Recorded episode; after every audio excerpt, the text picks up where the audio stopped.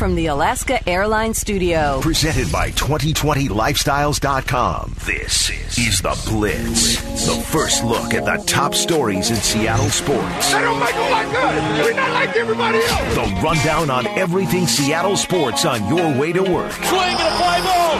Deep right center field. He did it again. And the stories everyone is talking about. We gotta have that and we gotta do it for each other. Yes, sir. This is The Blitz at 6. Good morning, friends. Welcome to the Blitz at 6. Lydia Cruz alongside with you Monday, May 4th. Ahead in this hour, NFL moving ahead with plans to release its schedule late next week without any major changes. Some people scratching their heads at this one. They don't have to release it, and still a lot of things could change. Of course, a caveat with that if the coronavirus pandemic they've uh, forces them to they've uh, got contingency plans in the works for altering that schedule but as of now still set to go on may 9th we'll hear from the seahawks pete carroll from john schneider on how they are preparing for different scenarios and working with the virtual off-season program also a couple of signings of undrafted free agents. I can speak, Lydia. Uh, they became official over the weekend. We'll talk about those as well as a couple of fifth year options that uh, aren't being taken, including ones in the NFC West and a former Pac 12 player, former Washington player here in Seattle. All ahead in this hour. Also, The Last Dance. How great was it? It just the hardest part of watching The Last Dance is then knowing you have to wait another week for two more episodes. We've only got four left, too, so be a little bit heartbroken in two weeks. But another series of great episodes last night, and our chance to hear from Kobe on Michael Jordan, their relationship, also the beginning of Air Jordans, all ahead in this hour. Right now, let's get to your headlines. The NFL set to release its 2020 schedule late next week without any major changes, including a September 10th opener, also planning for the Super Bowl to be on February 7th. And as of now, their idea is having fans in the stands. Now, this could change. A league spokesman confirmed that the schedule would be coming out. ESPN's Chris Mortensen reported back in mid April that the league planned to release its schedule based on a full season by May 9th. NFL Executive Vice President Troy Vincent told the Associated Press uh, this week that the league is doing, quote, reasonable and responsible planning regarding health and safety during the coronavirus pandemic. In addition to the regular season schedule, the NFL also planning to roll out its preseason lineup as well, including the Hall of Fame game, with the caveat that they could make adjustments for health and safety concerns if necessary. The league also evaluated several contingency plans. They worked with the NFL Players Association of of course, um, needing their approval and medical experts on a set of protocols that they could possibly go through. One of the contingencies is delaying the season until mid October, according to the Sports Business Journal. There's also empty stadiums, no bye weeks that have been discussed. Other sports like the NBA and Major League Baseball have talked about plans that would involve playing at a neutral site like Walt Disney World, Las Vegas, or Arizona. But the NFL, not in that camp, not considering that option. The NFL schedule is expected to not also to include a, uh, a lot of Saturday games. A lot of people were wondering about that, despite uncertainty about whether college football can start its season on time.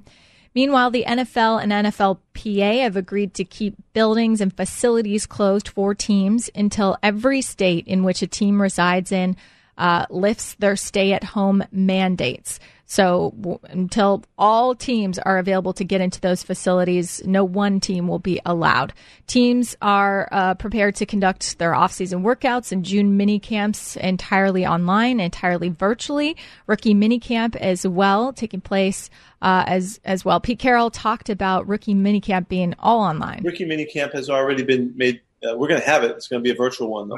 You know, so it's so that's that's kind of our first step. That's a couple weeks from now, and and, and uh, away we go the off season is, is begins Monday, and uh, our guys are all they they've got their format to work out, and we'll be starting the in classroom stuff with them, of course. But um, they've got a lot has to be done on their own. Pete also explained uh, after the draft how he and the coaching staff are adapting their program within the social distancing guidelines. And we're really in, in the mode of adaptation, you know, through everything. Look what we just did. You know, everything is, is kind of fluid and on the move and, and got to be flexible and it's going to be the same with with our with our guys when we, we as we start on Monday. You know, Monday ten o'clock. Here we go. We're we're into the virtual phase one for the first time ever. Um, our coaches have spent a lot of time trying to be creative and inventive and uh, in, in how we're going to present stuff uh, to try to capture them. You know, one of the things about our program is so energetic and there's so much interaction and, and relationship stuff that goes on. This is going to be different and, and it's going to tax us in different ways. Uh, so, you know, we're looking for all of the the edges that we can find and the nuances we can create that will make this a really uh, special and unique time that will be meaningful. Uh, it's going to be different, though, of course, and so um, we're. All I can tell you is it is it's just one big challenge, and so what we have to do as coaches is continue to, to push ourselves to see things new and see things new for the for the first time again. Uh, that we won't know until after our first. We're gonna have a meeting with ninety guys or seventy guys are going to be on that that that call on Monday, you know, and, and I'm going to start it off, and here we go.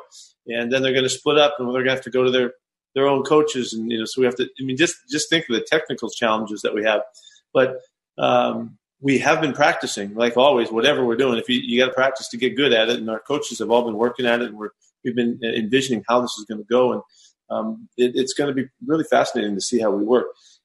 I, you know, none of us can, can project. What are we working towards? You know, are we working towards phase two? Are we working towards coming back together?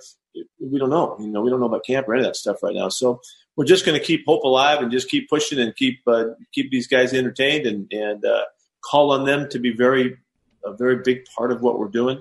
John Schneider sort of echoing that and saying when it comes to the season, they have to prepare for several different scenarios.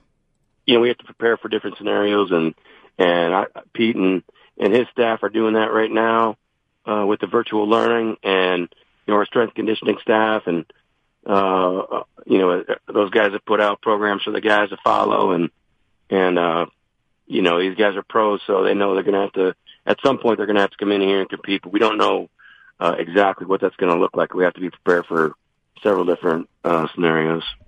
Meanwhile, while the league is going through that, um, different teams are taking different approaches to to uh, managing their facilities. And the Miami Dolphins, they already put together early plans for how to host fans in their stadium during this season. During a segment with Good Morning America, Dolphin CEO slash president Tom Garfinkel revealed their plans of new entrances, at least mock up plans, into Hard Rock Stadium that would help follow social distance guidelines. Uh, he said, quote, we would have times to come in for security at different gates so people would be separated out in terms of when they enter the stadium. We would exit the stadium much like a church environment where each row exits so people aren't filing out all at the same time in a herd. The plans also included colored dots on the ground leading up to the entrance, which designate the distance needed between fans as they file into the stadium. If you've ordered from a restaurant or gotten takeout recently amid uh, everything going on with COVID 19, you might have seen these or been in a grocery store even where people have these designated on the floor. So, uh, Hard Rock Stadium approaching this with those same type of precautions. They can hold approximately 65,000 fans for a football game, but the Dolphins said they might be down to 15,000 fans for the next season as they adjust with their different setup.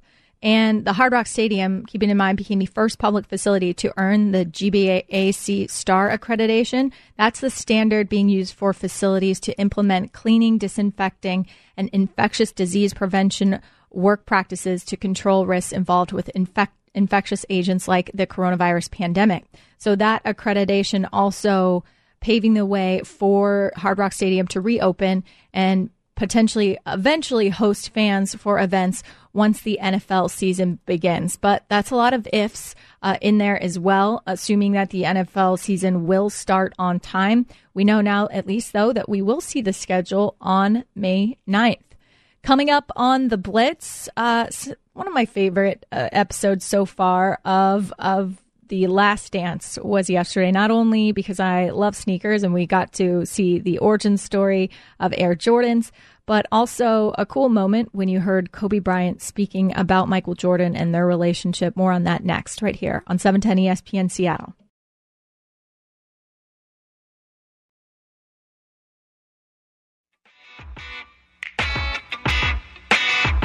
You're listening to The Blitz from the Alaska Airlines Studio.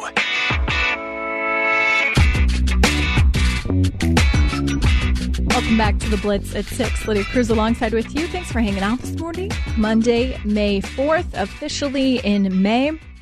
NFL schedule going to be released soon.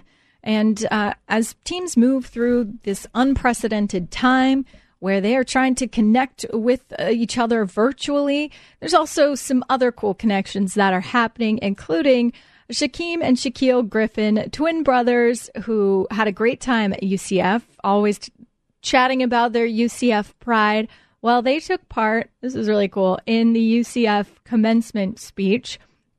Dressed to the nines, by the way, for this, but I thought they had some pretty cool remarks for all of the students. And I'm just going to play you an excerpt uh, from the Griffin twins commencement speech. Don't let adversity or don't let obstacles stop you from being great. Don't let obstacles stop you from helping the next person out to you. Look to your left and look to your right and know that you got people behind you supporting you and always know that you're never alone. I got you, Knight Nation got you. We all got each other. So always remember that. And one thing I want all of you to take with you, while you're leaving this beautiful campus and you can't come back unless you come for more schooling, help somebody out. Be great. Change the world. That's what we're here for. That's what we came to UCF for, because we wanted to help and We wanted to change the world. We want to make the world a better place. If I know if I can help one person, if that one person can help 10, and that 10 can help that thousand later. So with your help, with your greatness, the Knight Nation greatness, let's make the world a better place. And I'm pretty sure I'll be seeing all of you out there. Knight Nation, fellow alum, congratulations. I'll be seeing you soon. And one more thing. Knight Nation being the best nation, we refuse to be put in a box or be categorized and think that what we can't be and what we will be, let's continue to be great because we are great and we are this future. So, like my brother said, let's change the world. Go Knights. That's pretty cool. Griffin Twins, you can see the full commencement speech. I think it's just over seven minutes long online. Both of their uh, Twitter accounts, I believe, retweeted that, and uh, the Knights putting that out online as well. Uh, this past week, we are joined by Joe Fann of NBC Sports to talk about this defense uh, on where Jordyn Brooks, first off, the linebacker, fits into this linebacker corps. You know, my thought was his way on the field was going to be a Sam as a rookie with KJ Wright playing out the end of his contract uh, in 2020, and then you know potentially becoming a free agent. And whether he resigns for minimal money or not, who knows? But um, you know, I think the writing was on the wall, that Jordyn Brooks is the will linebacker of the future for the Seattle Seahawks. I think now that you know you've hear, heard some of what John Schneider has said, and you hear KJ Wright had surgery on his shoulder, and you know even last year there were some times where Pete Carroll would, would pull him out of some series and give Cody Barton some run, and um, I, I I think the Seahawks might want him to be a part-time player, which makes a move to Sam make a whole lot of sense. And so if they give Brooks the opportunity to say, hey, this can be your job, you can go out and take it, and he comes into camp and proves that he's capable of of handling that week one, I think is a win-win situation for everybody. How about what things stand with the defensive line in particular? Jadeveon Clowney, Joe Fann, still optimism on Clowney returning to Seattle. You know, there might be a part of him that's been offended and his ego's hurt a bit in terms of not getting the offers he wanted. Uh, you know, he thought that maybe, okay, I've waited this long. I owe it to myself to, to keep waiting. Um, but it just, I keep going back to the familiarity. And if you're going to have to sign a one year deal and try to get your value back and go to the market again in 2021, it just makes too much sense to come back to Seattle. And I get it that, um, you know, they off, you know, didn't give you a ton of support. Um, I think you looked at Ziggy Ansah, who was a huge detriment, in my opinion, to Clowney because you just gave him nothing on the other side. He's working with a better supporting cast. He knows the locker room. He knows the scheme. He knows what's going to be asked of him. The Seahawks know him, so they know exactly how they want to use him. Um, so to me, it just feels like year two would be so much better for him uh, than it was in year one. If Clowney doesn't return, Joe Fann, NBC Sports, talking about some possibilities there, including Everson Griffen. If it's not Clowney, I think Everson Griffen makes sense. Um, you know, I think it's going to be a two-year deal probably. Um, you take some of the pressure off your rookies.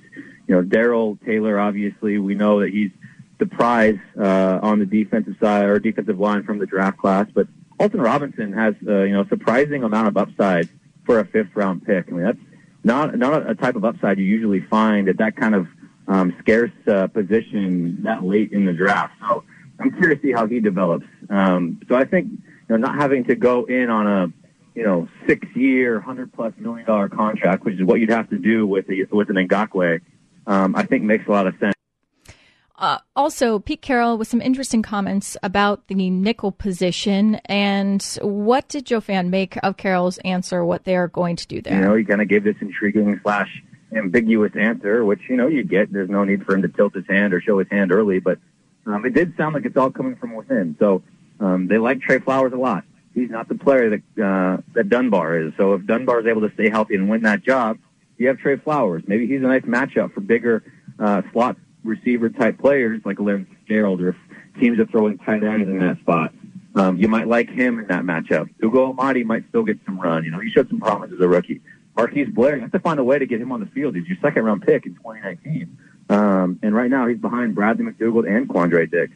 Maybe, maybe he goes to, uh, free safety, uh, in those situations and Quandre Diggs goes to nickel. Uh, that's probably the, the least possible in my opinion just because of what Quandre Diggs gives you at the back end of your defense. But I think there's enough depth in the secondary to where you can play around with some chess pieces. Well, it was pretty cool to watch The Last Dance yesterday and uh, see Kobe Bryant talking about Michael Jordan after a pretty mercurial rookie year. Um, some might say mediocre. Uh, Kobe Bryant made his first All Star game in 1998.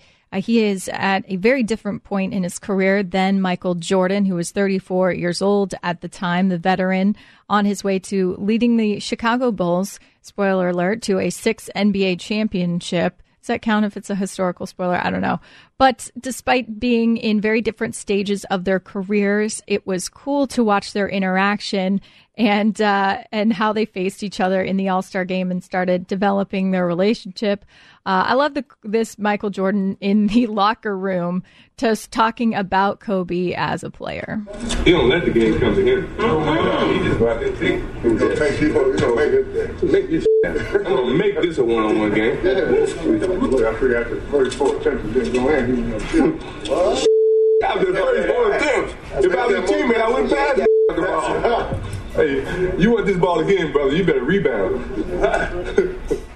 Kobe Bryant saying it was pretty cool to go up against Jordan in the All Star game after watching him on TV for so long. And then this quote about Jordan being like a big brother to him. It was a rough couple years for me coming into the league because at the time the league was so much older. It's not as young as it is today. So nobody was really thinking much of me. I was a, you know, a kid that shot a bunch of air balls, you know what I mean? And at that point, Michael provided a lot of guidance for me like I had a question about shooting this turnaround shot, so I asked him about it, and you know, he gave me a great detailed answer. But on top of that, he said, "If you ever need anything, give me a call." It's like my big brother. You know, I truly hate having discussions about who would win one on one and you're a fan saying, Hey Kobe, you beat Michael one on one. I feel like, yo, what you get from me is from him. I don't get five championships here without him because he guided me so much and gave me so much great advice. That was pretty cool. Uh, more from The Last Dance later in this hour, but up next on The Blitz, uh, it's time to dig into yet another, another member of the Seahawks draft class. With the second pick in the fifth round, the Seahawks selected their second defensive end of the draft, Alton Robinson. We'll learn more about him and where he'll fit into that D line. It's next on The Blitz right here on 710 ESPN Seattle.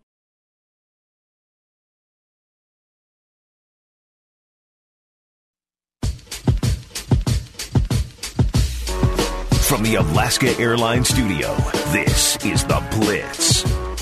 Welcome back to The Blitz at 6. Lydia Cruz hanging out with you Monday, May 4th. Every morning at 6:30 a.m., we are taking a closer look at one of the newest Seahawks draft class members and we're already into the fifth round. Defensive end Alton Robinson next on our le- list. The Seahawks selecting him in the fifth round, second pick in the fifth round, out of Syracuse. Here was that phone call from Robinson uh, to Robinson from John Schneider. Hey, Alton. Hey, what's up? Hey, it's John Schneider. I'm general manager for the Seattle Seahawks. Hey, what's going on, Coach? Yeah, you, you had a good conversation with Coach Hurtt? Yes, sir, we did. Well, then let's get after and get after the quarterback, all right? Yes, sir. All right, man. Congratulations. We're going to select you right here, okay? All right, bro. Hey, time to be a pro, right? Yes, sir. Yes, okay, sir. okay, man. And uh, Coach Carroll's going to give you a call, and then the then the defensive staff will give you a call, okay? All right. All right, congratulations. I'll hook back with up with you later, all right? All right, thank you. All right, man. All right. So polite uh, and much more calm than I would probably be in that situation. But Robinson, out of Converse, Texas, 6'3", 264 pounds, ran a 4'6'9", 40-yard dash at the NFL Combine, was set to stay in state with a Texas A&M scholarship but unfortunately facing an alleged robbery charge. It was later dismissed, but ended up costing him uh, the A&M offer. Ended up signing with Northeast Oklahoma A&M instead. Earned second team All Conference honors in his only season there, and ranked third among junior college players with 14 sacks. Syracuse then offering him a spot. He started 10 of 12 games he played in his first year uh, with the Orange. 30 tackles, six for loss, five sacks. Stepped his game up, though, continued to progress as a junior. Second team All ACC honors and was named the Syracuse's uh, Syracuse's most outstanding defensive lineman. Not bad after posting a team high 17 tackles, four loss and 10 sacks, ranking second in that conference. 12 starts for him then as well. He was an honorable mention all conference selection with 46 tackles and four and a half sacks and was the second defensive end selected in the draft for the Hawks after Darrell Taylor out of Tennessee was taken back in the second round. At the time when Taylor was taken, John Schneider uh, really liked him and what he brought. He played through a a stress fracture last year in his leg and and uh, in his fibula and and uh, just sucked it up and then ended up having surgery at the end of the year and uh, doctors feel good about him and uh, we've seen him run around and we had him in for a visit. He had a great visit with the staff. It was he was actually the, the last guy we had in uh, before you know the, the, quarantine came into effect. So uh, just really excited. Um, and I know the coaching staff's very excited about you know a guy that that you know can really put his hand in the ground and, and jump off the ball and, and uh, you know, play with really good leverage and effort and work his way back to the quarterback. Pass rush, obviously a huge area of need for this team. And as we know, during free agency, Jadeveon Clowney was part of that mix. Where do they stand with him at this point? Schneider says uh, he is still, they're still in conversations with him. Well, I think they've gone very well, especially in trying to, to hang in there with uh, Jadeveon as well. You know, we uh, we gave that a go um, several times. Uh, he just he's in a position that he wasn't ready to make a decision, and and uh, and that's good. So that, that's fine. But we had to we had to uh, we we got to keep going and, and conducting business but still plenty of uncertainty there in the free agent additions. So their hope is that Robinson can add uh, to this pass rush effort. And according to his NFL scouting reports, I'll just read you an excerpt. He said, quote, twitched up edge rusher with exciting potential to become a disruptive factor in NFL backfields with a more skilled and willful approach. Robinson has the burst and bend to become a pass rushing problem for tackles early in his career, but his approach is, quote, too one trick and needs workable counters to become less predictable. I did love hearing from Jim Nagy on Alton Robinson and said that he's versatile. You go back to his junior tape at Syracuse when he had the double digit sacks and on tape, he he's really a different guy because on tape he looks like a guy that's you know six four, six five. He plays really long, and then we got the verified measurements back over the summer, and he was like whatever six two and change. I was like, wow, that guy plays long for a six two body type. But the cool thing about him, like he can win with speed and he can win with power. Like he he's got a really nice get off. Uh, he's got that powerful long arm move. He can he can beat you in a lot of different ways. He also spoke to the media, Alton Robinson did, and talked about being an every down defensive end in college. At Syracuse, I was an every down DN.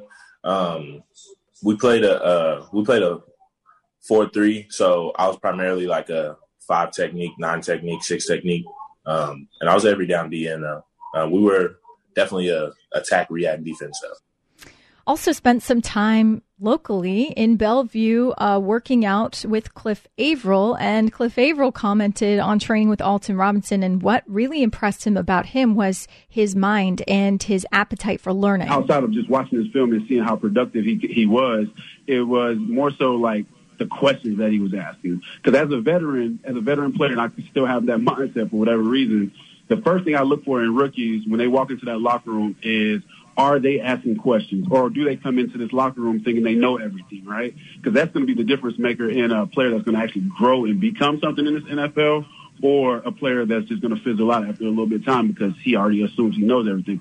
And Alton was uh, the guy that was, you know, he asked about football, of course, but then the things uh, outside of football, you know, what, is quote unquote the life like? How do you take care of your body? What what it, does it take to be a productive pro? And that was huge for me. And once I, I realized where his mindset was, it made it that much more fun uh, for me to be around him and, and kind of teach him the game a little bit. Alton Robinson on making that connection with Cliff Avril. It was very like position specific um, more than anything because at the facility I was training at, um, we would go like three three times a day, six days a week. So it was very like when when I got work with Cliff, it was like one or two days out the week, and it was everything like very position specific to where like body mechanics and things like that that will be the difference between getting to the quarterback and getting the sack and getting close to the quarterback. Pete Carroll was asked about him working out in Bellevue, said it didn't sway him to drafting him. With Alton Robinson, did his working out here a little bit locally with Bobby, KJ, Cliff Avril, and stuff, did that help you guys at all on getting an evaluation of him? No. No. I'd say no. No to that. Um, but it's good that he, you know, that he's been around and he's getting familiar with our guys and, and all that. That's great. Um, he's he's very determined to be part of something that you know unique and special, and I'm really excited about bringing him in. He, he just happened to. He's got some sense. Look what he did. He, he came to town here and started working out with our guys, and, and uh, next thing you know, he's the teammate. So um, I'm going to keep my eye on this guy. I want to see what he thinks he needs to do next because that was pretty uh, pretty inventive trained with uh, Bobby Wagner and KJ Wright as well, so has some connections already on this team. And Alton Robinson saying he thinks the Seahawks defense fits him, who he is as a player. When I thought about it before the whole thing, I was definitely interested because um, just talking with like Cliff and like knowing the scheme and stuff like that, and how like Cliff like Cliff explained it and how it was between like him and like Michael Bennett, all those guys he played with, and like just the, the scheme and all that stuff, like getting off the ball. Um, it's just like that's after talking with him, that's like the style of defense that like I feel like is the best kind of defense. So I'm definitely excited to get up there. And something you've heard here plenty of times in Seattle always competes. And Alton Robinson saying he prides himself on how competitive he is. I feel like one of the things I pride myself in most is um my like relentless like competitiveness. Like um, you know, being a defensive lineman, you know, you're going against the same guy pretty much the whole game. It's you and that offensive tackle. Um, and I just think out of 10, I want to win seven. Um, so I know I was bred to believe I can't always be the biggest, fastest, strongest, but working hard um, can, can overcome a lot of that. Definitely fits in well here in Seattle. That was defensive end Alton Robinson. Getting to know him a little better. Only two more players on our list as, as we make our way through the rookie class. Up next on the Blitz, Plenty of NFL headlines, including the Kansas City Chiefs adding another developmental quarterback to their roster. Also, uh, Andy Dalton signing a one year deal with the Cowboys, how that went down and what it means in that quarterback room, which is now getting a little crowded. Next in the Hot List, right here on 710 ESPN Seattle.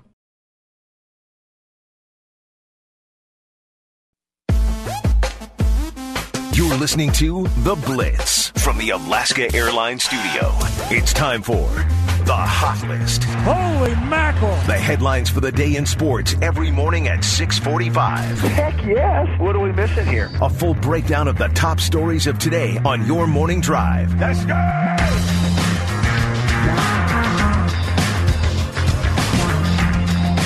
I'd say Andy Dalton had a pretty mercurial week yeah, released by the Cincinnati Bengals on Thursday, the team where you were the starting quarterback for the past nine seasons, but probably ended on a little slightly better note for him. After the former TCU product agreed to a one year deal with the Dallas Cowboys, the team announced on Saturday. Uh, Dalton lives in Dallas and will not have to move his family during uh, a crazy off season. All, all the more uncertainty with the COVID pandemic as well. So gets to stay at home essentially.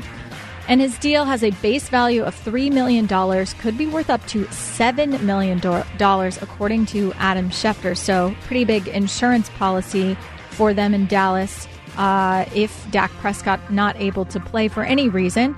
Um, many assume Dalton, though, would be in a position to find a spot with a less secure starter than Dak Prescott because the Cowboys' opinions on him haven't changed and they're sticking to their narrative, which is they are trying to get him signed to a long term deal. But, uh, but ended up maybe taking the security of playing in a, in a place uh, that's close to home, plus not bad money, right? Right? Dalton was set to earn 17.7 million in the final season of a six-year, $96 million contract, so considerably more there as well. But in nine seasons with the Bengals, Dalton also had a 761, 70, 61, and 2 record, helped them reach the postseason in each of its first five seasons, but was unable to win uh, a starting game. Marcus Spears on Golic and Wingo this morning said he thought Dalton uh, is going to have trouble with the backup role. A Little different now. I don't want people to just like let this fly by the wayside because there's an assumption that Dak will get a deal done. We've been talking about Dak getting a deal done for damn near a year and a half. Correct. Um, and Andy Dalton just relenting to be a backup quarterback to Dak. To me, that is not my experience with starting quarterbacks in the NFL. Does join the QB room with Dak Prescott, whose starter status is not in question, at least at this time. The Cowboys exercised the exclusive franchise tag on Prescott back in March at a cost of $31.4 million. They have uh, been pretty vocal about wanting to sign Prescott to a multi year deal since last offseason, but have not been able to come to terms, both parties, on a deal that would make him one of the highest paid, if not the highest paid, QBs in the NFL. 26 year old Prescott has not missed a game in his career, but the Cowboys viewed this as an opportunity uh, to add a starter caliber quarterback as their backup for $3 million uh, as of now. Cooper Rush has served as Prescott's backup the past three seasons, but has just thro- thrown just three passes as a restricted free agent. He's set to make 2.1 million in 2020. Trey Wingo this morning saying, well, the Cowboys just gave themselves a $3 million insurance policy. The Cowboys historically, uh, whether it was Romo or, or, or it had to be Romo because Dak hasn't missed a game on purpose, when they've had, you know, whether it was Matt Cassel or some, they had very little success with their backup quarterback. And a guy like Andy Dalton, who's been to three Pro Bowls and hasn't won a playoff game, but has been in a, a lot of postseason games, what they're just doing is is giving themselves a three million dollar insurance policy. But you're right, Junior. Until the Dak Prescott deal is signed, everything's going to be looked at with that sideways eyebrow, like, really, this is what happened here. Could it be a leverage play in terms of Dak and his contract? Marcus Spears saying it's more than just a backup role. Here's what I just have a hard time believing. I have a hard time believing that you just signed Andy Dalton, who was a nine year starter in this league, has been to playoff games, and you are just settled on the fact that he's going to be a backup quarterback when you currently have no contract with your perceived franchise guy. I don't know if you guys can go through history of the NFL, but I don't remember a young, capable guy that has been a starter in the league for nine years to come in as a backup during a contract dispute with a proposed franchise guy and it not mean that it's either a leverage play or we're preparing not to have the guy that we thought we would have who's perceivably our franchise guy. Dan Orlovsky also echoing some of that and saying Dak lost a little bit of leverage with the Dalton signing, but uh, but we'll see. Dalton, the three-time Pro Bowler, Prescott, a uh, two-time Pro Bowler in his four seasons. The only other NFL team with multiple quarterbacks who have each made multiple Pro Bowls is. Good trivia question for this morning. That would be the Atlanta Falcons. Starter Matt Ryan has made four, and Matt Schaub has made two. The Saints, Ravens, and Bears all each have multiple QBs who have made it at least once. Speaking of quarterbacks, the Kansas City Chiefs add another to their lineup uh, to serve as backup to Patrick Mahomes. They agreed to terms with undrafted rookie Shea Patterson out of Michigan. The Chiefs also recently sh- signed Jordan Ta'amu, who played with the St. Louis Battlehawks of the XFL. Uh, veteran Chad Henne recently re signed with the Chiefs on a two year deal, will enter the season as Mahomes' main backup, but now just adding a little bit more depth there. Patterson and Ta'amu were teammates in 2017 at Ole Miss, actually, year before Patterson transferred to Michigan. Uh, he Patterson threw for just under 9,000 yards in his four collegiate seasons, two at Ole Miss and two at Michigan.